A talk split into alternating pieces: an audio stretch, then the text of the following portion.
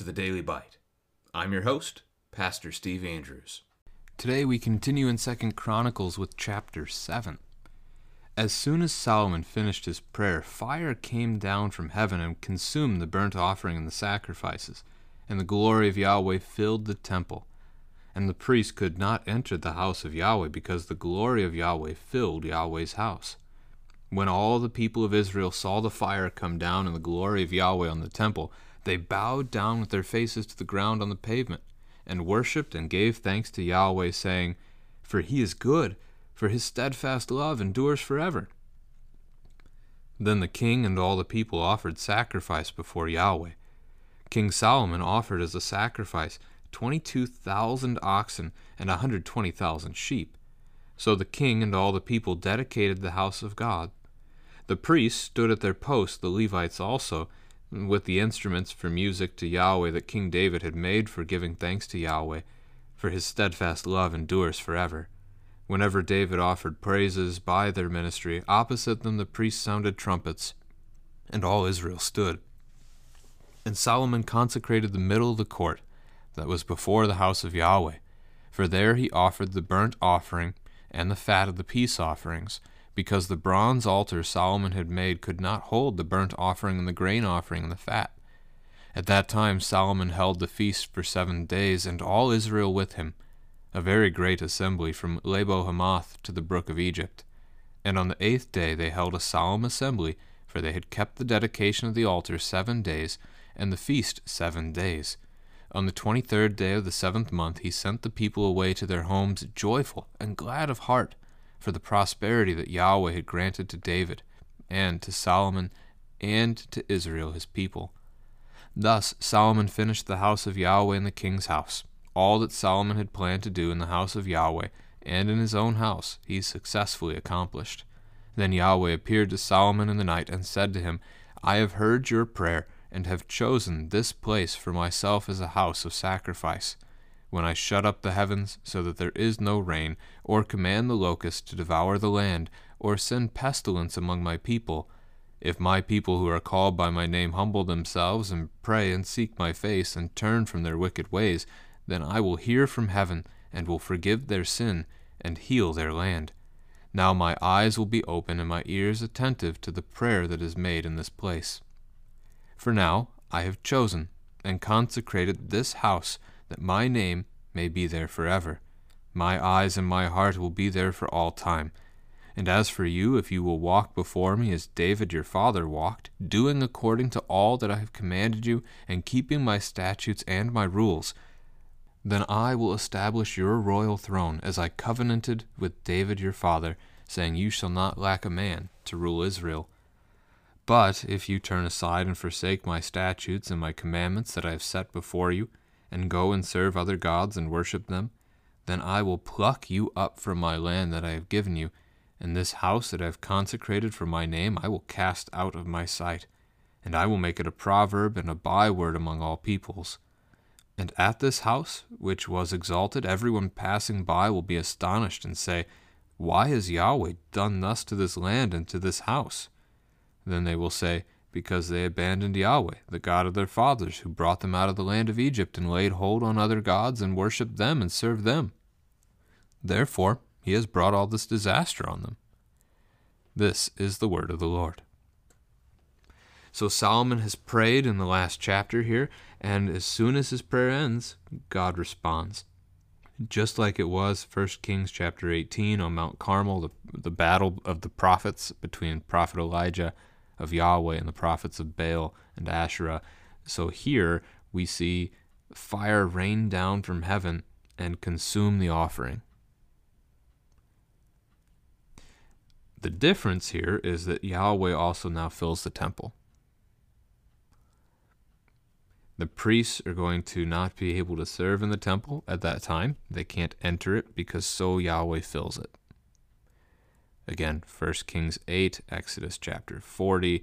We talked about those uh, just within the last two days here.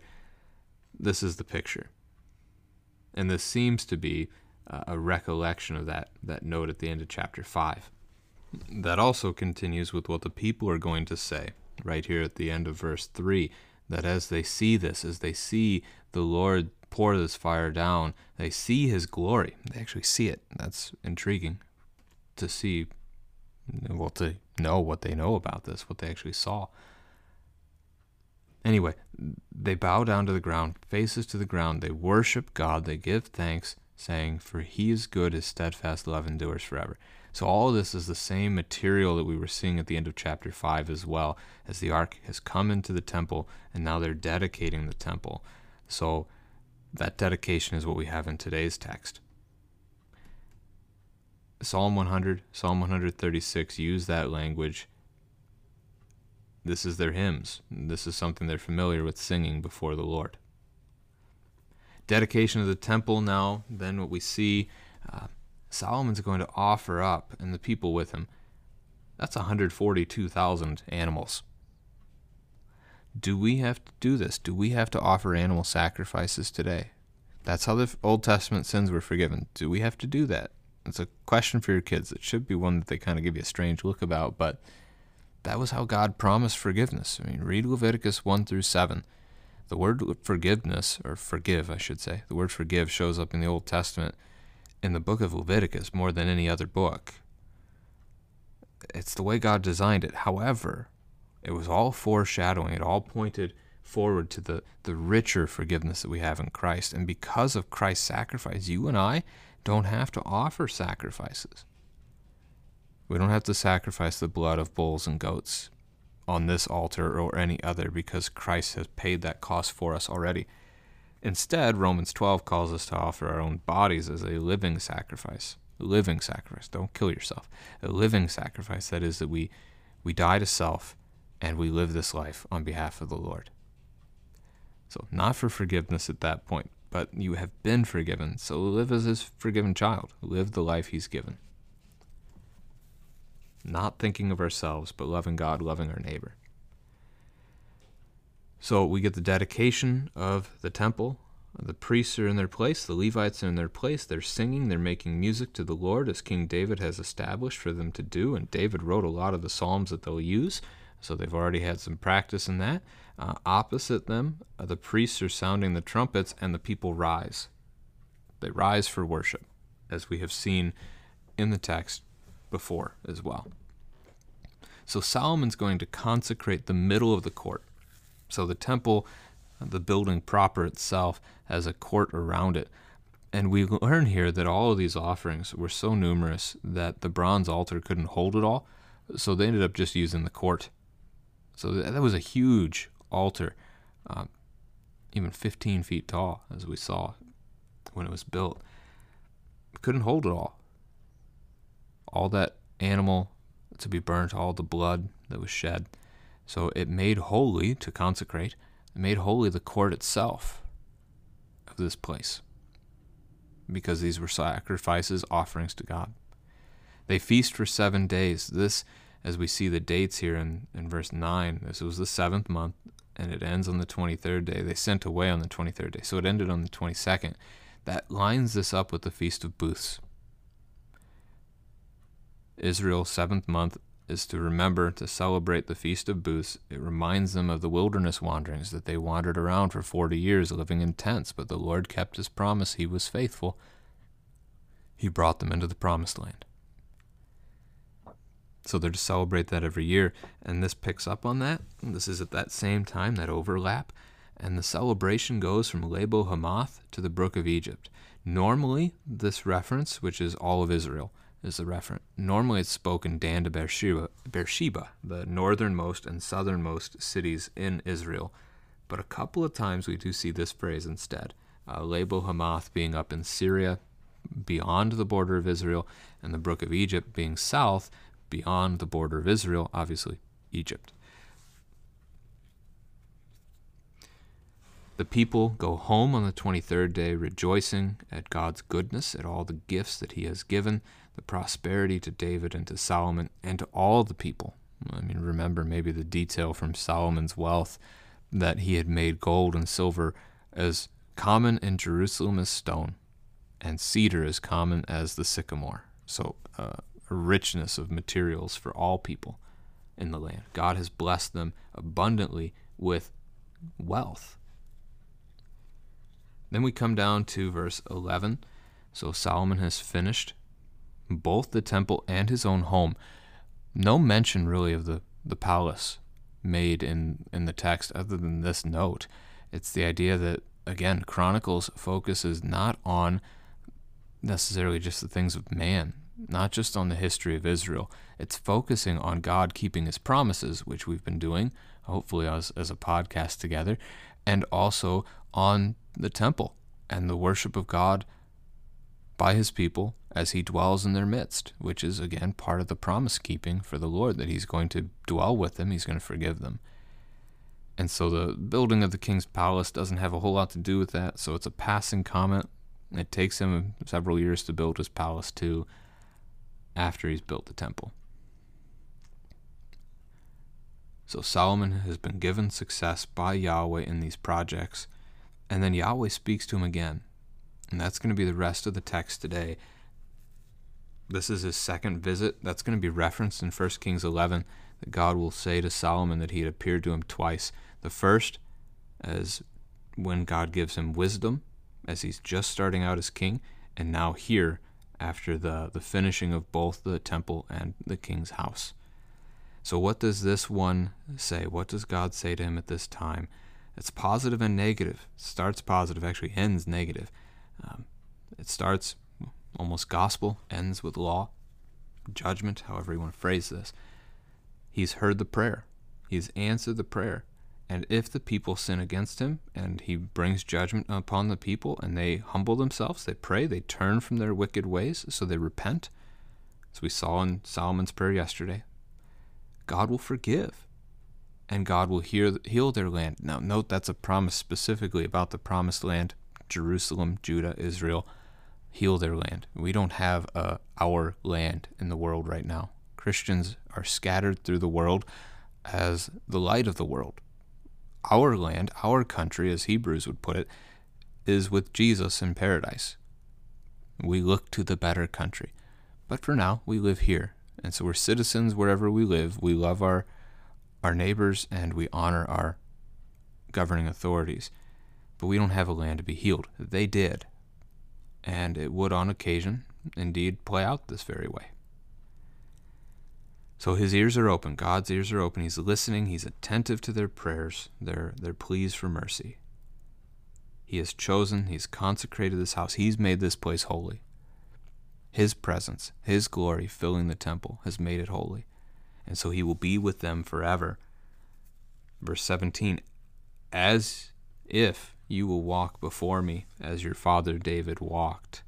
Then I will establish your throne. So this is this is that whole pattern. If Solomon trusts in Yahweh, if Solomon follows Yahweh, Yahweh will continue to uphold his promise. However, should Solomon turn his back on God, God will strip him from the land.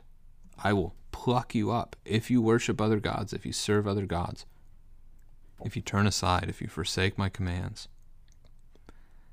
And it's not just Solomon here, it's also the people, although the king represents the people. Mean, they demanded the king for Samuel 8. They wanted to be just like all their other neighbors, and they get it. They they get to be just like all their other neighbors, pagans. Um, but the king represents that. So oftentimes, and always with the king of Israel, you'll hear he that they committed the sins, they followed in the sins of their father Jeroboam, uh, leading the people astray to worship idols, basically, is the trouble marked by the books of Kings about Israel. Judah is slightly better. Slightly. There are a few faithful kings, but most of them aren't. And so eventually, over time, God's patience wears out. It's not that he just does it right away. Solomon does this. Solomon breaks this. And God doesn't just pluck up Israel and throw them away right away. He's patient with them for, what, 18 more generations? generations.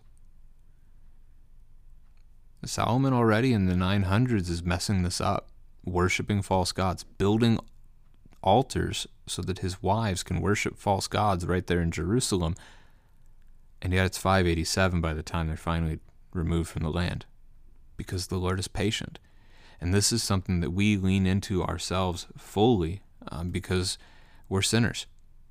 And yet the Lord shows us his patience. He is patient with us. And in fact, uh, 2 Peter chapter 3 will teach us this, this is why the world's still here. Christ is going to return. That's a promise from God. But the reason he hasn't returned yet is because God's patience is still enduring. God is patiently seeking to allow more time to bring more people into his kingdom.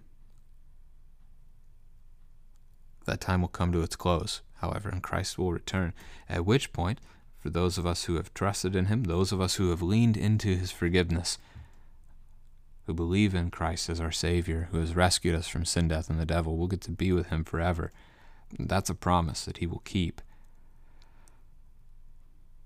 But for those who have rejected him, why has Yahweh done thus to this land and to this house? That might be a question for a family to let the kids think through. Why why did God let his people be destroyed? Why did he let Jerusalem get destroyed? Why did he let this beautiful temple be destroyed? And the world will recognize it. That's verse 22. The world will understand that it, it it's because they rejected God. He did all this for them. He rescued them. He saved them, and they turned their backs on him. So he removed them. The Lord is slow to anger. He's merciful, he's gracious.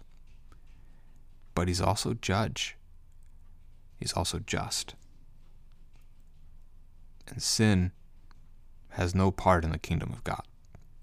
So we rejoice that the blood of Christ purges us, cleanses us of our sins, that we get to be with Christ forever.